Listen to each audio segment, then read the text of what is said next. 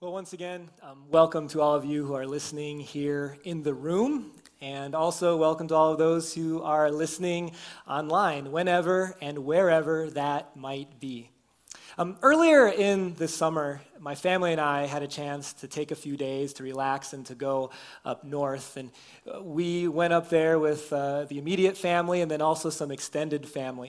And whenever you go up north, there's always something that you have to do which is to have at least one bonfire. Some of you have bonfires every night you go up north, but the, the bonfire up north is an important thing, right? So we had a bonfire one of the nights, and we also had a Bluetooth speaker out that as we were talking, as we were laughing, we played some music um, along the, or through the Bluetooth speaker. And after a while, the DJ, namely me, was getting a little bit tired of figuring out what song to play next, so we decided to kind of go around the camp campfire, and everyone was able to pick their favorite song to play within reason, but to play on the speaker as we continued our, our time together there. Now, I don't remember hardly any of the songs that were chosen. I do remember my little niece picked one of the new songs on the new Aladdin soundtrack. But beyond that, I don't remember any of the songs. But what I do remember is what I was thinking. What I was thinking was this this, people picking out their favorite songs and listening to them, would never have been able to happen when I was a kid. Now, sidebar. When you begin thinking, when I was a kid, and then when you even begin saying, when I was a kid, it is a good signal that you are getting old. So I am being honest, I am getting old. But what I mean by that is, there is no way that we would have ever been able to play any song we want around the campfire or anywhere else just by the touch of a device. The only way you could play songs is if you bought the cassette or CD or listened to the radio. All you young people, listen here. Life was hard back in the day, okay? You see, when I was a kid and you wanted to listen to a song repeatedly, you either had to go to Best Buy and buy the CD or the cassette, or here's what I did I, you listen to the radio, okay? And then, remember this? You'd get a blank cassette and a boombox. You can ask your parents what that is later. And when the DJ said, you know, the next song is playing and it's the one you wanted. Wherever you were, you would scramble. You'd run to the boombox because you had to hit play and record at the same time. And you just hoped you got the whole song and that the guy on the radio didn't talk too much, you know, in order to mess it up.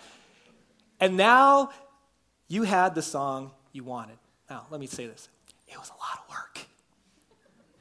When I was a kid, we had to work for the music that we wanted to listen to.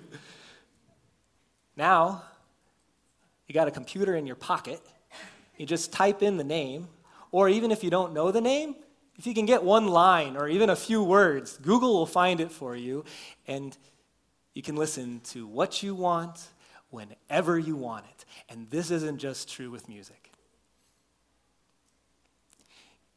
it's true with recipes. I mean, we don't need grandma's recipe book anymore. Now, that might be false doctrine right there. We probably still do because she made a, a, mighty good cheesy potatoes, you know. But you don't technically need it. Uh, we don't need owner's manuals for appliances. You just go online. You don't even need to go grocery shopping anymore. Just pick it all online and they'll even deliver it to you. And when it comes to this culture in which we get many of us, and this is a little bit of an overstatement, of course, but whatever we want, whenever we want it, there's some good things about that. It's kind of cool to be able to listen to whatever song you want. But there's also an effect that is had through it.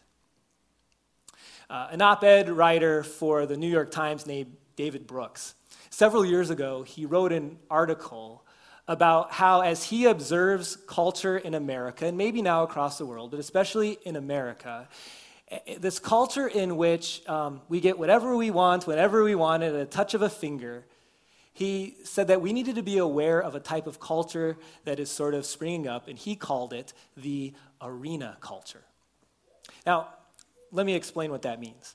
If you went to an arena to watch a circus, or a stadium to watch a sports game, or to a theater to watch a movie or a play, we come as spectators and we expect to be served. We expect to be entertained. We expect to be catered to when you go to the arena or the stadium or the theater. What David Price is saying is that in many ways, that's the type of ingrained thinking that many of us are having, that this culture is having about all of life. That when we want something, we get something. And that if we're not catered to enough, well, then we'll just go on and find something else. And then, on top of that, what happens is that we, as a culture, become spectators sitting in the arena instead of actually going out and doing life. That we create relationships that are fake online, in some ways fake, instead of actually going to do relationships with people that we think about or watch something when it comes to an experience instead of actually getting out there and doing it. This arena culture that David Price brings up, I would propose to you, is also something that's sneaking into the church. Now, in some ways, it's always been kind of a part of church. The tendency for people to look at the church and come to be served or catered to instead of getting involved and being in the game. And yet, I think in this arena culture that we're living in, using David Price's words, it's becoming more and more of a temptation, whether it be in church or in other areas of life as well. And as we begin a new building and a new era here at NorthCross, it's something that we as a church really want to fight against. We want to fight against the arena culture in Christians. Now, if you're someone who's brand new to NorthCross, at this point, this doesn't apply to you. If you're new to Christianity, if you're new to the Bible, if you're new to Jesus, there is a time frame where you need to sit and observe. The disciples said, Come and see. And what happened? People came and they observed and they listened. But at a certain point, for Christians, the time of just sitting in the arena needs to be changed to actually getting on to the court or the field or the floor. And so, here's one of our goals. Our goal at NorthCross, we're building NorthCross. Our goal is to grow participants at NorthCross, not spectators.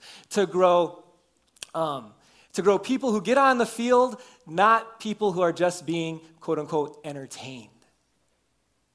Now, I told you before, today is a day where we're looking for volunteers. And so you might think that, you know, this is just Ben's, you know, way of thinking to get more people to sign up. no. This is exactly what God planned for the church. What you're doing right now, sitting and being served, this is an important part of church. This is something I hope and pray those who connect at NorthCross do regularly, even weekly, God willing. That'll never change. But this was never intended, right? What you're doing right now, me talking, you listening, was never intended to be the sum total of what it means to be a part of church. And so our goal is to grow participants at NorthCross, not spectators. Now, as we think about that, what's interesting is this is something that Paul, a pastor in the first century, wrote to some Christians and to a Christian congregation in the first century in a town called Ephesus. He wrote to them about what God's plan was for the church and for the people who make up the church. So, Ephesians chapter 4, let's begin with verse 11. Paul starts this way Christ himself gave apostles, prophets, evangelists, and pastors and teachers. Now, I could spend probably about 20 minutes unpacking each of these words. We don't have time for that today. But what I want you to remember, what's important to remember, is that all of these words in yellow are titles for people back in the first century who are looked upon to be called workers in the church. In our vernacular, it's the church staff, the people who are paid, that their profession is to work in the church, in the public ministry. We could say it this way God gave lead pastors and discipleship pastors and children's ministry directors and worship art directors and maybe even office managers. I, I love Shelley. Um, but the people who are employed by the church, the public ministry, God gave them two. There is so much that could be said after that word, too. God has called me to do baptisms and to give communion and to teach God's word and to preach God's word and to do that on Sunday morning and to do that privately in someone's home or at the hospital and on and on and on. But none of those things, that serving the congregation, the serving of the church, is what Paul says next. Here's what he does say He gave these people to equip. That means to train his people. Guess who that is? You, for work, works of service Get service teams, bar the doors. We're, we're talking about needing to do work if you're a part of a church. Equip his people for works of service so that the body of Christ, that's a reference to the entire church, that the body of Christ may be built up, that it may grow. You see, I'm not the church. I'm part of the church, but I'm not the church. Pastor Matt is not the church, he's part of it. Danny is not the church, he's part of it. I'm looking at the church. We are the church. We are NorthCross. We are God's people, God's family, Christ's body here on earth. And in order for us to be the body of Christ, all of us, every part of the body needs to be working and being a part of things and using the gifts that God has given them. And our role is to equip you. I did a, a word search on uh, equip um, this week. And uh, the word in the Greek is katartidzo. Eh, that's just kind of fun to say. And it's not katartidzo. You'd have the accent on the wrong syllable. It's got to be katartidzo if you're trying to say that in the car on the way home. And what that means, yeah, in part is equip, but the root behind it, the meaning underneath it, get this, it's pretty amazing. And it, I don't know how much of a word study I've done on this before this week. It means to help someone reach their full potential is the root behind that word. To help someone reach completion.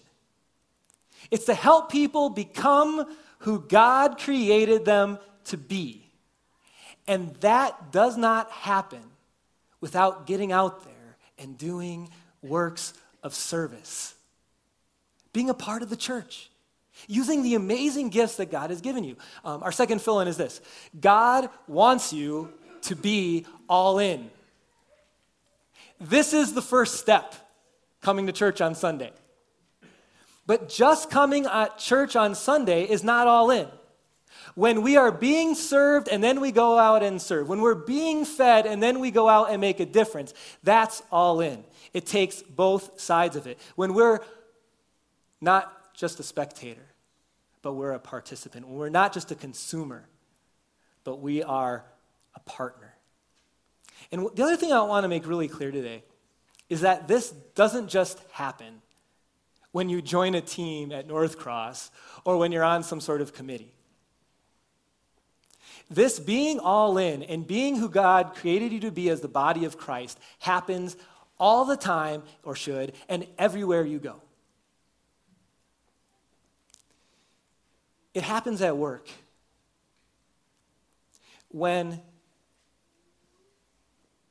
you could fight a hurt that someone had towards you with another hurt.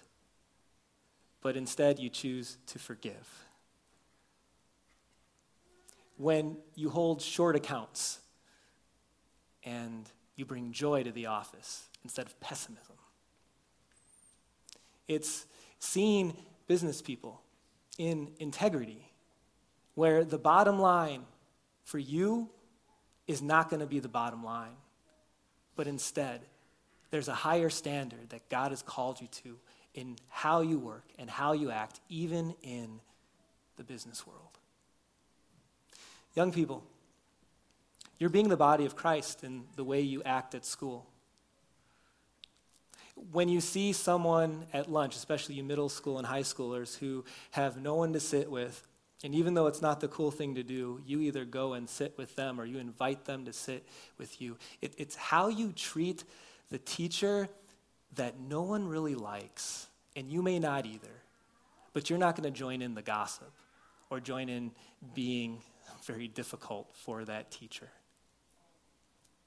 We are the body of Christ in how we act and in what we do in the neighborhood and at the PTA and watching our kids' sports games, even when the ref doesn't seem to be on our side. You are the body of Christ wherever you go. And we have an amazing opportunity to make a difference in not just what we say, but also in how we live and how we act and how we react. Verse 13. To equip his people, that's why God gave church workers, for works of service, so that the body of Christ, that's the church, may be built up or may get better, may grow until we all reach unity in the faith. We're, we're growing to not be divisive. We're growing to be a body that works together well, even if we don't always think the same way about things that are not directed by God's word and in the knowledge of the Son of God, and to become mature. We're going to come back to that. Attaining to the whole measure of the fullness of Christ. Now, any of you reached this yet? Okay, you have some maturity to happen yet. This side of heaven, we will never attain the whole measure of the fullness of Christ. We are always maturing, there's always room to grow. And not only here, but in other places of Scripture, Paul uses this idea in our faith life of growing into maturity. Did your mom ever tell you, grow up? Okay, here's what's worse. Did your wife ever tell you, grow up? you see, we need to grow into maturity. There are certain things that kids do that are so cute and adorable, but if an adult did it, it would be weird. Like, if you brought a child to church service, which we love to have kids in church, by the way, if you did and they're getting a little bit fussy, mom, because dad would never think of it, mom, unless he was reminded by mom, mom might bring a pacifier and their favorite blankie in her purse or diaper bag. And that blankie and pacifier just helps that baby snuggle and cuddle and be calm. If your wife took that out for you, husbands, I mean, that would be really weird, right? Of course. Or how about first birthday parties? Kids, birthday cakes. It's the cutest thing when they put their face in the cake and grab it and throw it at grandma. At your next birthday, if you did that and you're not one year old, that would be weird and they won't be coming back to your party probably. You see what Matt did? He threw cake at his birthday party, you know? We need to grow into maturity, and I use some, some obvious examples because it is obvious that we need to mature. What Paul is saying is that a step into maturity is getting out of the seats, out of the arena, and getting into the game is stopping to just be spectators in the life of God, whether that be at your church you go to, or in your work, or at your school, or wherever you might be, and to start living out what God has designed to give you. In fact, one of the things I think that's really important um, that I kind of had a misconception about, I think, growing up, is that maturity in life is not just about the knowing it's also about the doing. Um, Matt may know that he shouldn't throw birthday cake at his relatives, even the ones you don't like. But just knowing it doesn't mean he's mature. Not doing it shows maturity. The same is true with faith. I grew up in some ways, and my dad never said this to me specifically or my mom, but I just think, I just came to this thinking that if, if I could quote a passage for anything or everything that people are going through, that in the ability to know stuff and to quote a passage, that in that of itself that I'm mature in my faith. And I'm not at all downplaying the growth in knowing. It's part of maturity, but it's not the end goal of maturity. Maturity is knowing and then doing. Here's how Jesus' half brother, James, wrote about or stepbrother. Um, in James chapter 1, he wrote, Do not merely listen to the word and so deceive yourself. Like, deceive yourself thinking that's enough.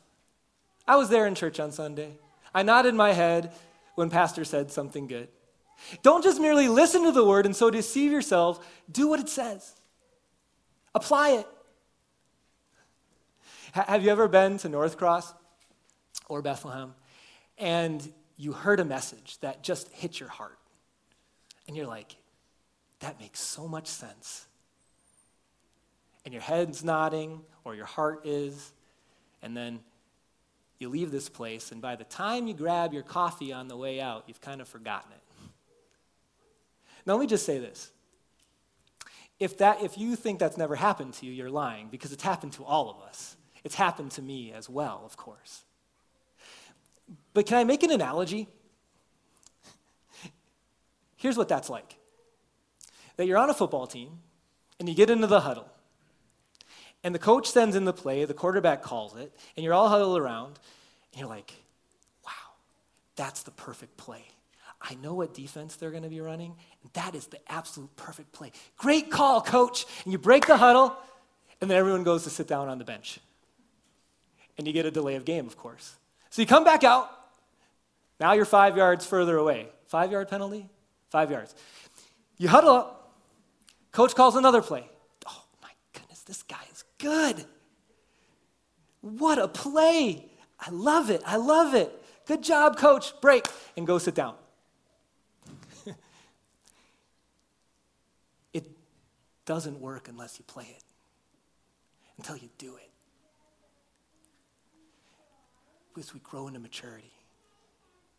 It's applying, not perfectly, we'll never be perfect, but it's applying what we're hearing and what we're reading. And that it's not just head nods on Sunday or when we're reading our Bibles, but that we're applying maybe one thing each month or one thing each week. Here's how he continues, verse 14. Then as we grow into maturity, we will no longer be infants. Who wants to be called an infant their entire life? Tossed back and forth by the waves, blown here and there by every wind of teaching and by the cunning and craftiness of people in their deceitful scheming. Knowing is definitely a part of maturity.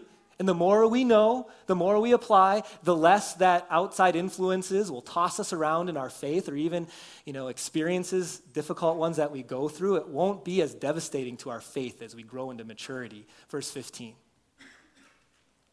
Instead, in contrast, speaking the truth in love, seeing someone using the works of service, the, they're sharing grace, we will grow to become in every respect the mature body of Him who is the head, that is Christ. And I love how Paul never leaves this body imagery so far away from Christ, because without Christ, there is no life. Without Christ, there is no body. Without the head, the body dies. Without Jesus, we all might as well just go home and sleep in on Sunday mornings. But with Him, we have amazing purpose, amazing opportunities, amazing perspective, and amazing forgiveness when we mess up. Because of what Christ has done on the cross, we've been given a new opportunity for eternity, but also for today, right now, when we go home, at church in our neighborhoods. So, as we grow, verse 16, From him, the whole body, joined and held together by every supporting ligament, grows and builds itself up in love as each part does its work. In order for the body to work, all the parts need to be working well, need to be acting. When I was a teenager and even a little younger than that, one of the things that I had problems with um, was ingrown toenails on my big toes. So if I wasn't diligent in not just cutting my toenails, but getting a little bit gross, I had to like use the end of the clipper and kind of pull out my toenail from the skin. If I didn't do that, it would get really red and eventually it could get infected.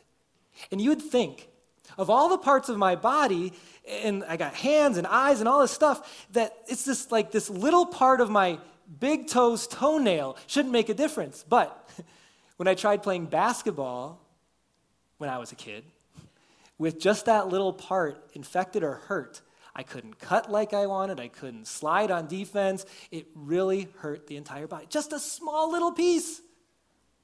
You see what I'm saying? You just have one little ache, one little thing in your body not working right. It can mess up the whole thing. That's what Paul's talking about. And so, number three, God wants all of you to be in. God wants you to be all in, and God wants all of us collectively to be in. Every gift is important, every talent is needed, every person plays a role and a part.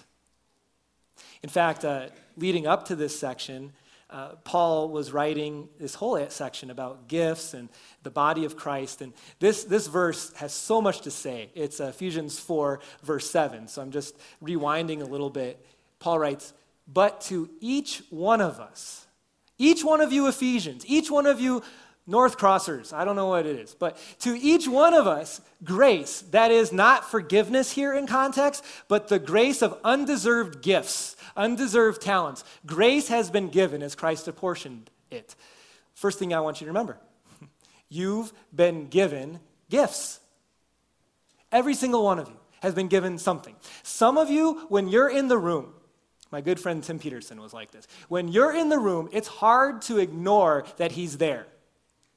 He just grins like this. He just lights up the room. You know, that's a gift, that's a talent. For some of you, we may not know you're in the room, and that's okay. You don't want us to know. And yet, you have this amazing gift of looking around and seeing what person maybe needs a hello or no one's talking to. Some of you are great talkers, and you should be up here, and I should give you the headset, okay? Others of you would not talk in front of people if the, you know, your life depended on it, but you can listen like none other. Some of you, like my daughter, very artsy, and you can use, um, you know, computer programs or your freehand or maybe art and music and just create things that are beautiful. Some of you can't draw stick men, but you can fix things. Something's broken, you'll figure it out. You know how things work. Some of you are super organized. I like those people. Others of you are not, but you have empathy to the nth degree. And on and on and on. The thing is, so many of us don't recognize what our gift is. let me just say this you owe it to the rest of your life to figure it out. If you don't know what gifts you have, ask someone who's close to you. Or better yet, Carrie and I and um, our whole staff a couple years ago took Strengths Finders. There are these different types of evaluations out there that just, none of them are perfect, none of them are God ordained, but they just help you better understand who you are and, and why you act the way you do and where those gifts are and are coming from. Okay? You've been given gifts, though. Next thing. But to each one of us, grace, undeserved gifts, have been given as Christ apportioned it.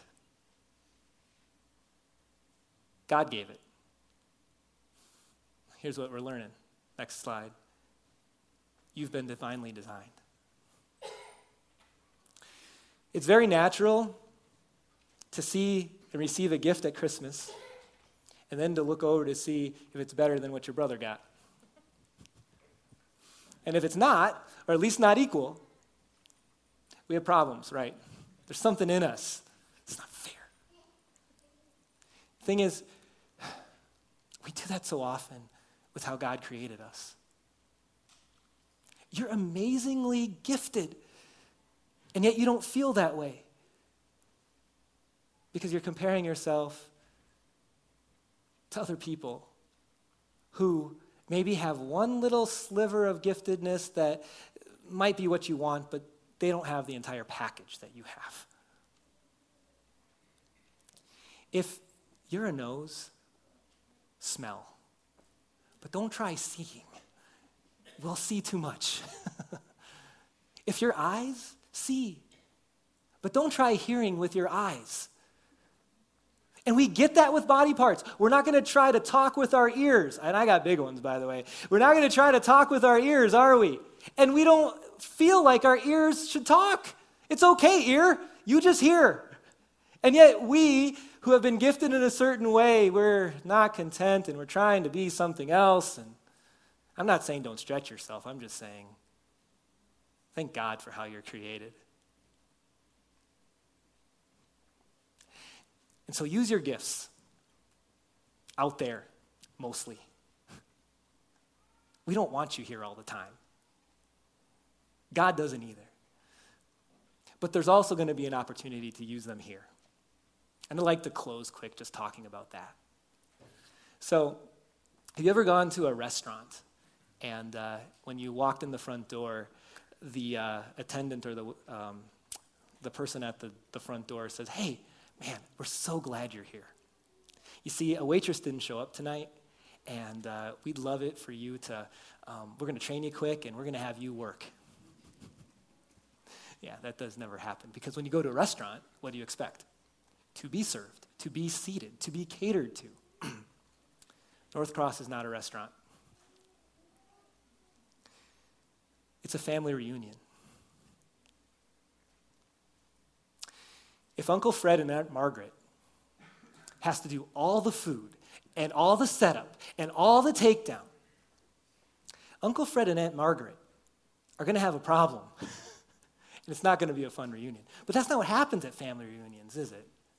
Everybody brings something. And when the tables aren't set up, we set them up. And when the chairs need to be put into place or put away, we do it. Why? Because we're family. That's church. It's a family reunion. And so my question is this last one Are you all in?